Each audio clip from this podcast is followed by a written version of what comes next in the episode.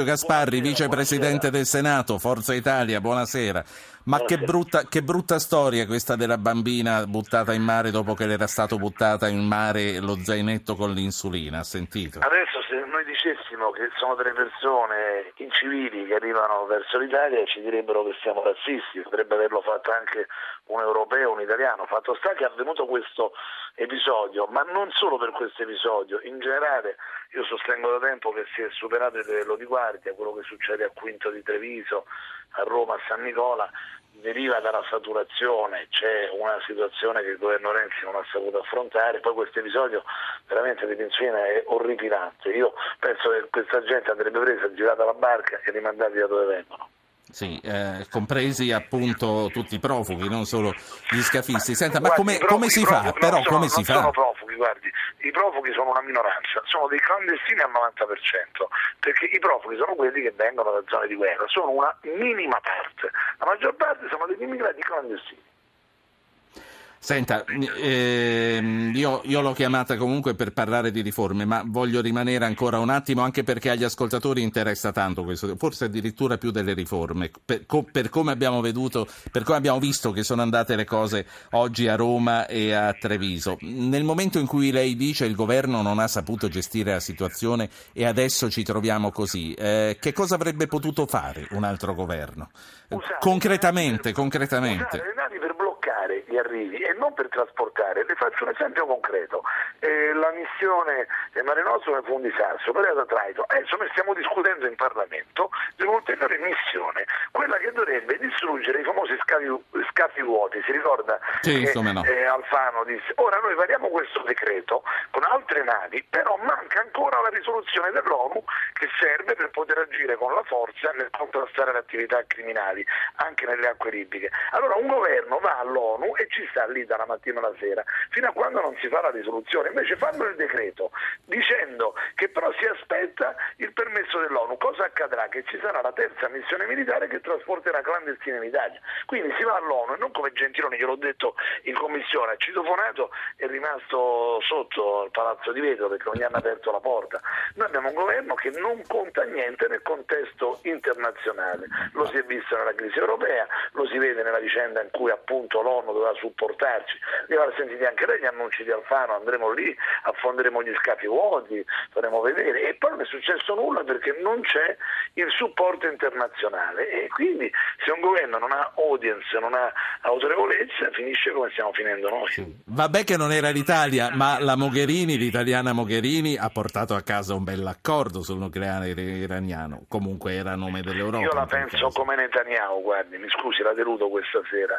Il premier israeliano eh, è molto preoccupato, gli iraniani hanno ingannato tutti, continuano le attività eh, di carattere nucleare. Le segnalo un articolo che Riccardo Pacifici, uno degli esponenti della comunità ebraica italiana, ha scritto sul Corriere della Sera in questi giorni, dicendo a tutti di stare attenti. Quindi mi farò promotore di una mozione parlamentare perché gli iraniani stanno ottenendo un via libera dalla comunità internazionale che non trova corrispondenza in atti concreti. Continuano a un cavallo di Troia, sta dicendo. Eh, guardi, adesso io credo che Israele abbia ragione a sentirsi minacciato nella sua sicurezza. Non vorrei che poi si piangesse sul latte versato. Sì, eh, eh, c'è Gianni da Cesena che vuole parlare di immigrazione e poi ehm, davvero vorrei parlare anche di quello che state facendo con la riforma del Senato e di questo, di questo terzo cammino che state eh, ricominciando a percorrere e dal quale probabilmente usciranno grosse novità. Gianni Cesena, buonasera. Complimenti per la trasmissione e per il suo equilibrio, le vorrei dire, per la sua imparzialità. Saluto anche l'onorevole Gasparri e vorrei dire che sono assolutamente solidale con quello che lui ha detto. Qui abbiamo un governo mediocre con un ministro dell'interno mediocre che sta letteralmente trasferendo clandestini a Iose qua in Italia. E la cosa peggiore è che vedo ancora che ci sono tanti giornali, soprattutto di sinistra, che ci danno pure dei razzisti. Io eh, spesso seguo la, la, trasmissione anche del suo collega, il dottor Mensurati, sì. ma io eh, rimango allibito perché ci sono stati anche delle persone, dei volontari che hanno proprio sostenuto che questi quando vengono accolti nei centri di accoglienza si lamentano per il cibo, si lamentano perché non hanno wifi. Ma di che cosa stiamo parlando? Qua è ora che se noi dobbiamo aspettare che la Libia si metta a posto, che l'Africa si sviluppi, sì. che l'ONU o l'Europa facciano qualcosa, qua ci invadono letteralmente, facciamo qualcosa noi, tiriamo sì. fuori gli altri butti, dico solo questo.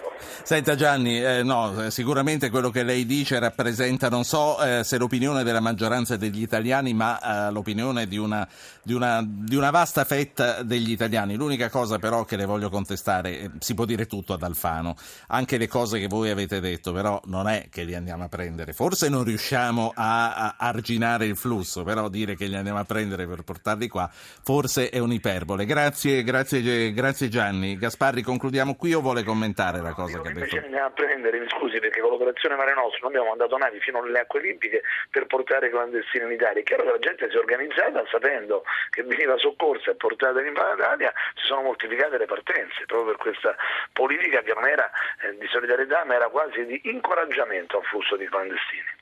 Senta, eh, riforme a me interessa perché lei è vicepresidente del Senato. Questo Senato rimarrà un Senato elettivo, ormai eh, diamo per scontato che sarà un Senato di 100 senatori, su questo probabilmente non si cambierà, però una marcia indietro importante ormai è richiesta al, al governo, al disegno di legge che prevedeva appunto che eh, il prossimo Senato fosse un Senato di seconda nomina, cioè di eh, consiglieri regionali che venivano a Roma a fare i senatori. E, ehm, il presidente, l'ex presidente napoletano si è raccomandato di non disfare la tela quando avete ricominciato a discuterne in commissione affari costituzionali, però parlando anche l'altra sera con Deborah Serracchiani sembra che ci sia una, una forte disponibilità a rivedere tutto e tutto quello che chiedete voi.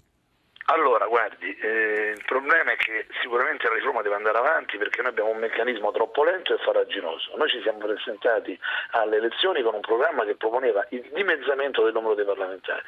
In questo caso siamo un po' eh, non in linea perché la sinistra non ha voluto andare al punto della metà, ma insomma si riduce di un numero significativo. Il Senato residuo ha delle funzioni limitate. Io ritengo che si potesse poi sopprimere del tutto il Senato. Se deve rimanere però un Senato di 100 di 100 membri con competenze limitate, meglio che siano persone elette piuttosto che appunto rappresentanti di secondo grado, perché a quel punto è meglio allora abolirlo del tutto questo Senato, i presidenti delle regioni e gli assessori già si riuniscono con il governo centrale nella conferenza unificata Stato-Regioni, per cui o si abolisce o questi 100 altrimenti è meglio che abbiano in qualche modo un timbro di democraticità maggiore. Questo credo che non, non rallenterà la riforma. Tra l'altro lei citava Napolitano. Eh, Presidente Medio, io conosco Napolitano da più di vent'anni, ho un rapporto molto franco con lui. Questo fatto che vada in commissione a dire cosa si deve fare mi pare un po' un'esagerazione, vi dico una cosa anche qui un po' forte. Perché lui non è della commissione, vero? No, lui è napolitano, è un politico. Sì, certo, è un senatore a vita, certo. Lui fa parte della Commissione Esteri, ma in Italia gli ex presidenti della Repubblica per Costituzione diventano senatori a vita. Perché? Perché ha un contributo di esperienza questa è la logica, mi pare, insomma, no? deve essere utile, un atto di rispetto, possono ancora dire la loro, alcuni poi per l'età in genere, uno eh, diventa presidente, poi diventa ex presidente, generalmente insomma, capita a persone di una certa età, Ciampi ad esempio per condizioni di salute, infatti non può svolgere il suo mandato. Napolitano sta esagerando nel contrario, cioè dovrebbe dare un consiglio ogni tanto, viene in tutte le, le, le commissioni esteri, quando si riuniscono esteri e difesa, dice la sua con competenza, in aula interviene, io presiedo i lavori del Senato insieme ai miei colleghi, quindi spesso... Beh, meglio i senatori a vita che ci sono sempre di quelli che non ci sono mai però. Eh. Non c'è dubbio, però nemmeno quelli che ci sono troppo, nel senso che se poi va anche in commissione affari costituzionali a dire cosa si deve fare o non fare, perché poi la qualità di Presidente emerito della Repubblica deve essere esercitata senza abuso, sembra che, parli, sembra che il Presidente della Repubblica sia lui e non Mattarella, che invece invece svolge con grande riservo la sua funzione. Sì. Considera il Presidente Napolitano ecco, di rendere più episodici e quindi più autorevoli i suoi interventi. Mi sembra un attivista quarantenne, complimenti per la Verve, non esageri. Mi dica, mi dica una cosa perché poi il tempo vola e mh, mm, c'è una cosa che mi sta a cuore di chiedere, che cosa ne pensa del soccorso verdiniano al PD, insomma eh, Verdini che abbandona voi e si, si organizza, tra l'altro vedevo sull'Huffington Post non so se ancora in pagina, eccolo sì, c'è il suc di Verdini piomba sull'assemblea del Partito Democratico.